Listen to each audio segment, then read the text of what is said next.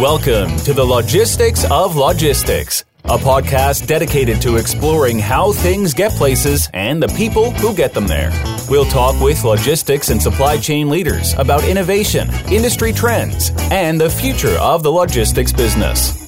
Now, here's your host, Joe Lynch. Hey, everybody, this is Joe Lynch. Thank you so much for joining me on my podcast. Today's topic is the only three ways to improve your sales with my friend Steve Elwell. Steve, welcome to the show again. Hey, thanks for having me, Joe. You're most welcome. I've had some introductions to Steve. He's been on my podcast a few other times. Steve and I work real close together on helping companies improve their sales. He's been a tremendous influence on me when it comes to sales. He's very smart, got some great insights. And a few weeks ago, I interviewed Steve on the buying process and it was very well received and I got really good feedback. But one of the things that was kind of a tidbit in there that we didn't get into the details of is Steve said, well, there's only three things that the sales manager can do. And so that brings us to today's topic, which the only three ways to improve your sales. Steve, why don't you touch on the buying process and introduce us to this new concept? Well, yeah, the buying process, as we talked last time, was uh, is really the process that buyers go through to decide on buying your product or service. They decide what all the pieces are of it. They control it, and uh, we, as salespeople, sales managers, sales executives, are trying to attempt to influence their decision making. Uh, they control it, and we try to influence it. Yep, and I think this is a real departure from the way we used to look at sales, which was we have a sales process and we kind of control it. And I think I said it in our last conversation together is as an old ops guy, I've always looked at processes within my four walls and maybe within my supply chain and said, I can control this. When we get to this, the buying process, I don't control it, but even the sales process, I don't get to control the variables. No, you control precious little, frankly. And uh, your best defense against that in most cases is to really understand it well and then uh, plan your work, how you're going to influence it, and how you're going to use it to meet your goals. Yep, aligning our sales process to that buying process. So, Steve, take us through this process. So, the topic again is the only three ways to improve your sales. Steve, what's the first way we can improve our sales? This is the most obvious one in some respects, but it's uh, it's increasing the number of opportunities that you have available to you. I think you can look at, you know, we've all known salespeople at one time or another who who don't seem to be particularly good, don't seem to close a lot, but they have a lot of opportunities coming at them, and they uh, they make quite a nice living for themselves. And uh, that's really what this is. Yeah, if I could add something to that, this is lead gen, right? So getting more opportunities is to my way of looking at it, the most important thing when I talk to transportation logistics guys, this is their number one problem. Yeah. They want more opportunities. And I say it all the time. When you have lots of opportunities, you have some swagger because you think, I don't have to close this deal. I've got 10 others just like it. Sure, it's got some pretty neat characteristics to it. It's, it's also of the things that you can do, it's the most certain of the bunch. Uh, if you have more opportunities coming at you, odds are you're going to close more and sell more. The penalty for this is that it's usually the most expensive thing you can do because what it means is you have to have uh, more people, you have to make more phone calls, you've got to spend more money, but it pays in the sense that, okay, I have more things to work on. How might we go about getting more opportunities? Well, you know, there's a bunch of things that you can do. Kind of the one that I know is near and dear to a lot of folks' heart of late is, you know, is using the the online resources, websites, content marketing, blogs, videos, podcasts like this one is a good way to cause opportunities to seek you out. Things like SEO, search engine optimization, where you're using the, the search engines to bring people to your message. Social media. Uh, you're talking to people on, on LinkedIn or Facebook or, or whatever. Uh, there's more traditional ways, simple advertising, uh, presence in magazines and that sort of thing not real big in the industrial space, but uh, you know a little bit more uh, prevalent clearly in the consumer stuff. You can improve your brand and your messaging. Again, this makes you more attractive to those folks who might be seeking you out. How you do that can have an impact on it. You know how well you understand your customer and so forth. Yeah, Steve, if I could add something to that brand and messaging, you and I both are reading that the new book Brand Story and discussed it offline. I think it's an area where transportation and logistics, uh, warehousing has traditionally fallen down a little bit. We haven't worried so much about building a brand, uh, having messaging that's consistent throughout the process. And also, it doesn't tend to be customer focused. It tends to be we're specialists in LTL rather than looking at what your customer's looking for.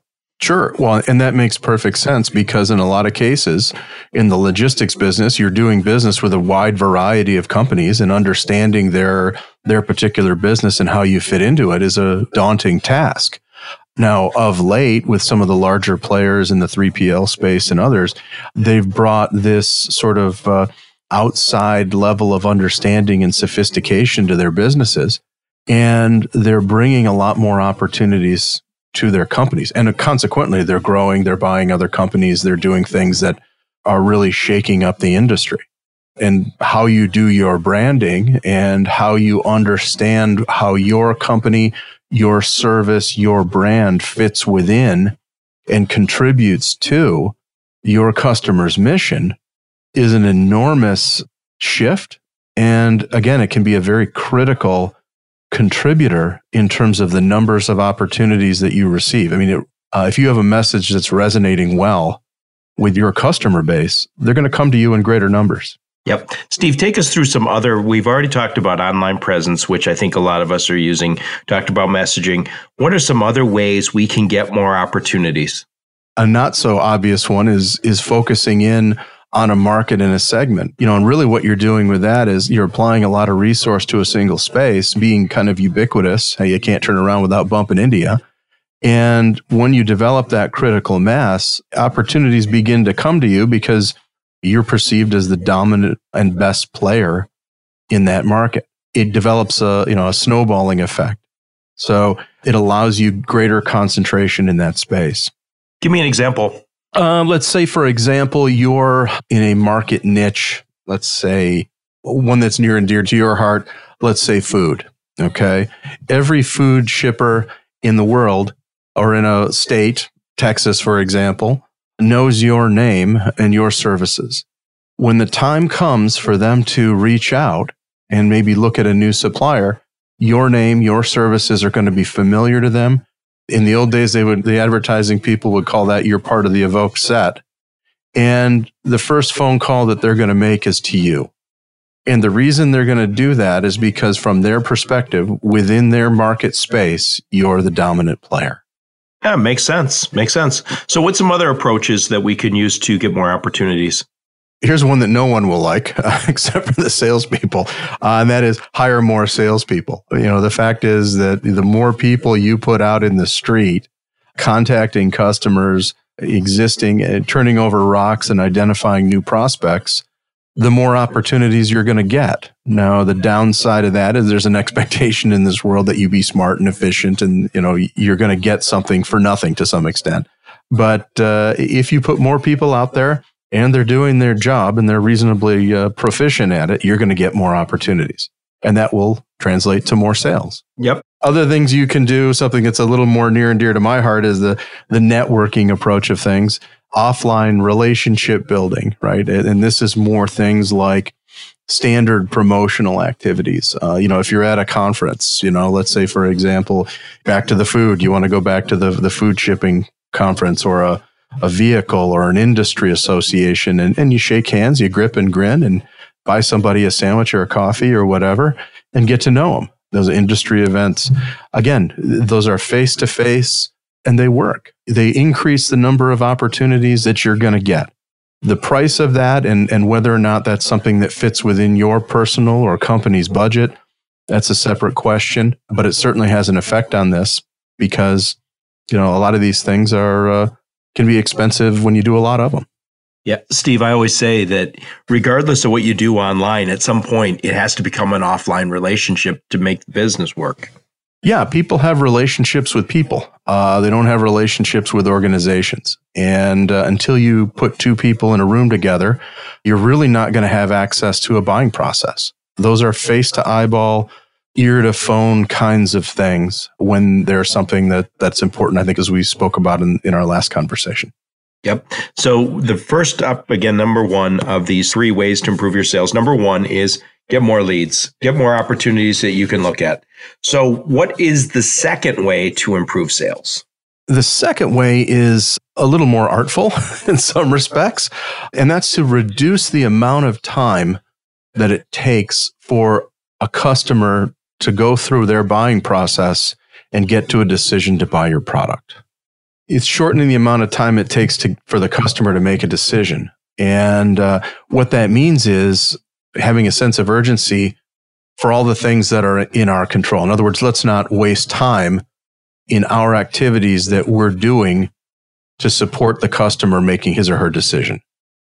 Yeah, Steve, you said something before that I always liked is you said all we can do is the sellers is increase the time. We can't force them to uh, go faster, but we can make it go slower by not answering their questions, not providing them with the information they need to make that decision. And so you said something to me about always keep the ball in their court. So if they have a question, you answer it immediately and thoroughly. Right, that's right. And unforced errors, and it's not just do the right thing, it's make sure you don't do the wrong thing. So an unforced error would be something like I added something into the communication that created doubt on the part of the customer and opened up an entirely new line of questioning that dragged the process out that much more. I could also add something here. So if let's just say you're selling transportation services and you say we're setting up inbound logistics for a manufacturing company. Maybe you already have some customers you're working with. If you could set that up and say, this is our program and we're going to implement this program and present it that way to them and rather than say it's a brand new customized approach for them. You bring them that and potentially they go yeah that works. And maybe you shorten that time. Right exactly. And that's that kind of thing. And going back to our prior conversation is look eh, things that are risk reducing tend to shorten it up. Things that increase your authority increase your empathy and increase the likelihood that your buyer is going to look good in front of their boss. All of those things improve the deal and shorten the amount of time it's likely to take to bring that deal to conclusion. We'll get right back to the podcast in just a moment. If you sell transportation or logistics services, the Logistics of Logistics can help you sell more. Our customized program will help you understand your sales personality, including your strengths and blind spots, get more sales leads, and improve your communication and salesmanship. We can also position you as a recognized industry expert and help you reach your target audience. To learn more, visit thelogisticsoflogistics.com. And now, back to the show. Okay, Steve. So number one was get more leads. That makes sense. I knew that one. Second one was reducing the amount of time it takes for your customer to make a decision. And again, you can only influence that. You can't force it. What is the third way? The third way is the is every salesperson's favorite one, and that is improve the success rate at which you close. If I could only close more deals, there's some things about that. One, it in order to make improvements in that space, one of them is how good are you as a salesperson? All the things that make a good salesperson affect the rate of success. So if you're a better salesperson tomorrow than you were today, odds are you're going to you're going to close more deals. There are things that are outside the salesperson. You know, the relative strength of the offer that you're making, okay? How good is your product or service relative to your competitors? What is its perceived value? And has that value been communicated well, not just by you as the salesperson, but by your organization? And then alignment to the customer's buying process is something that can really increase hit rates. And the thing of it is, is that in some ways it's difficult to do because the alignment doesn't just exist within the sales organization it exists outside. So it could be part of how you manufacture, how you price, how you deliver on your product or service, uh, what your reputation is. So it could be, it can pick up the executive, it can pick up marketing. All these organizations, all these functions have a role in alignment. Now, you as a sales executive, sales manager, salesperson only have access to some parts of that. But the parts that you control are the things that you can begin to drive alignment to that process or the buying process, which will improve your, your close rates. Steve, if I could add something to that is one of the things I encounter a lot in my business is people reach out to me and they'll go, Hey, that sounds real good. Give me a quote. Send me a proposal. And and they want to have like that two minute, five minute conversation. And I kind of think, yeah, I've done this before. And and you kind of know that it's not going to be a sale. You almost get the sense they're shopping around. And so now I'm I'm very careful about who I actually put a proposal together for. Sure. Well, they're placating you with a yes in that situation, that's a salesmanship issue. And they want to make you go away because they're not really interested. And one of the things that they do is they will make you do work for them. And then later on, they'll, they'll ignore you and the deal will go away. That's a challenging thing. And it has a lot to do with how you've trained your salespeople and how they understand what the real buying process of that customer is. And is it appropriate to perhaps egg their house if that happens? Oh, absolutely. Every single time. Provided it doesn't, you know, you don't have to travel a long distance in order to do it. I need affiliates. anyway, Steve, you've taken us through three ways. And again, I, I think this is to the audience. None of these are a surprise, I don't think, to anybody. But looking at it, the framework, these are the only three areas you can improve your sales. And one is more leads. One is uh, reduce the amount of time it takes to get to a decision. All you can do is influence that one. And the last one is improve your hit rate. So those are the big three. Did we miss anything? No, uh, you know, and what I would do is just tie those things together for our math oriented friends out there. And that is, you can take those three things and create a, a fairly brief little math equation that will give you the throughput on your pipeline and uh, allow you to calculate kind of in advance what your sales numbers are going to be. It gets used again and again, but it uh, it's a very nice tool that can be used to uh, to help you manage and uh, forecast and budget, uh, you know, your sales function.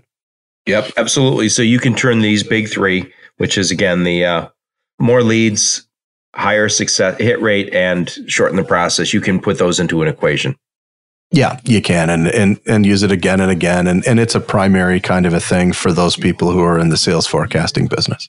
Sounds good. So what else?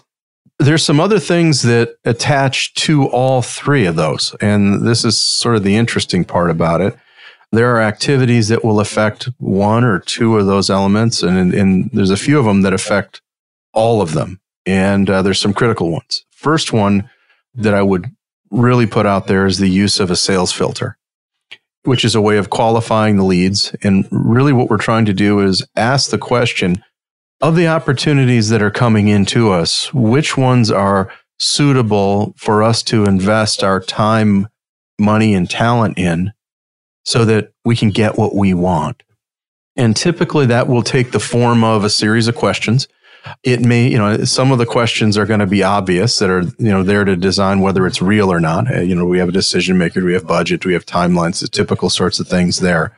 Other ones are more unique to our business, and they may be things like can we service this business without additional investment on our part because we may not be willing to make the investment?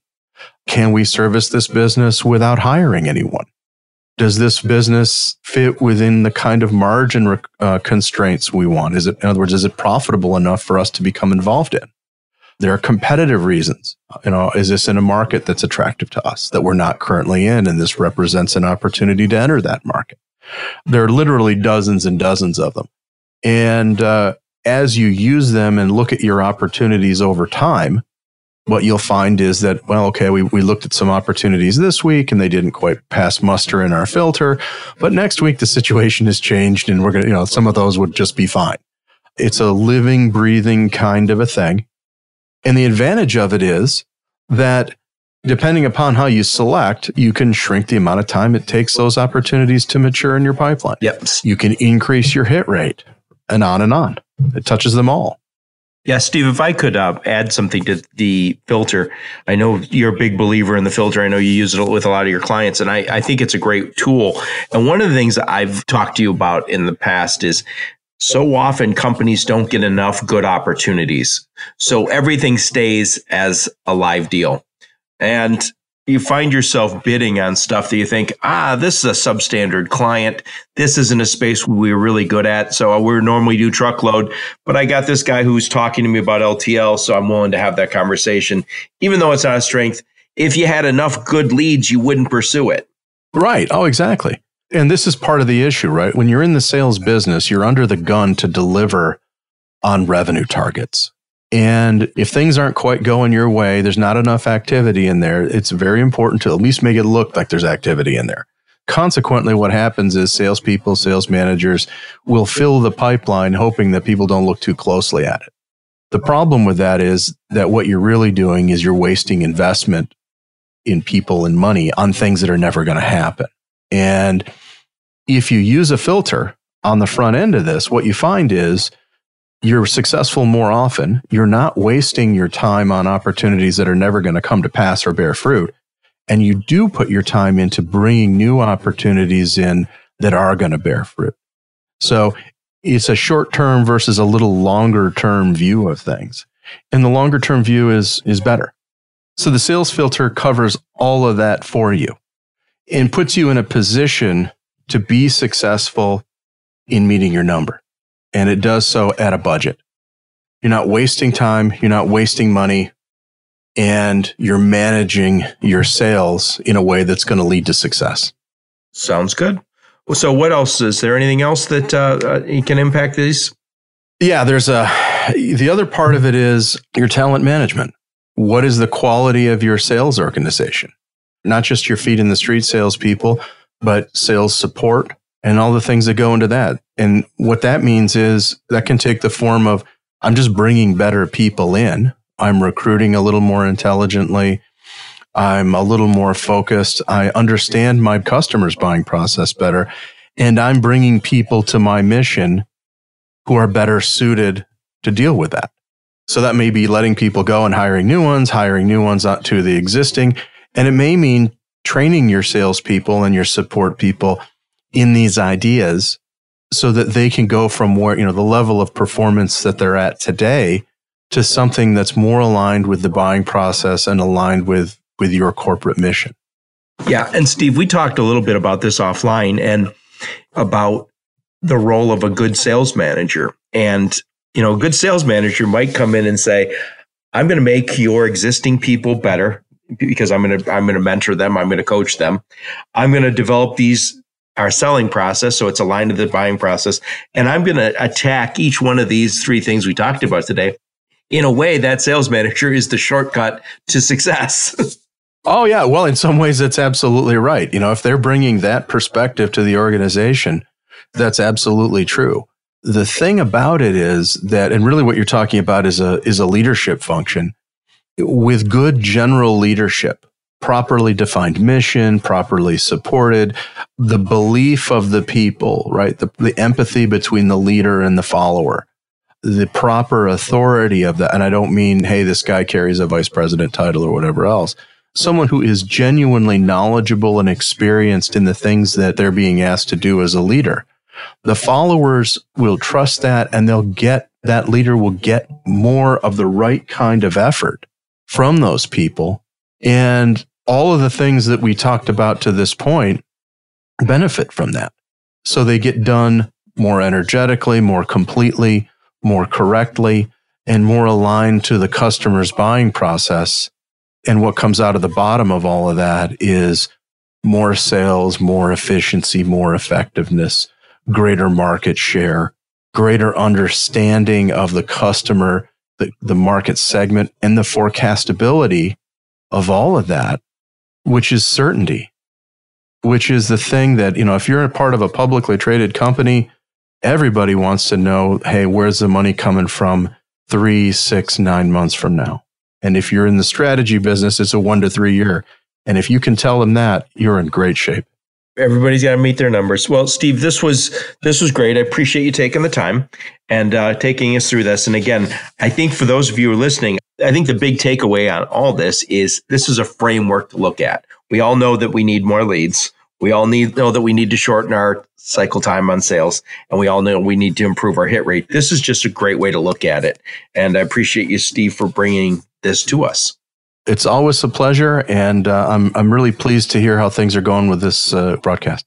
Thank you so much. And um, if you want to reach uh, out to Steve, uh, you can. I'll, I'll, put his LinkedIn profile. And again, Steve and I do work together on a lot of projects. So if you get me, oftentimes you get Steve, and if you get Steve, oftentimes you get me with him.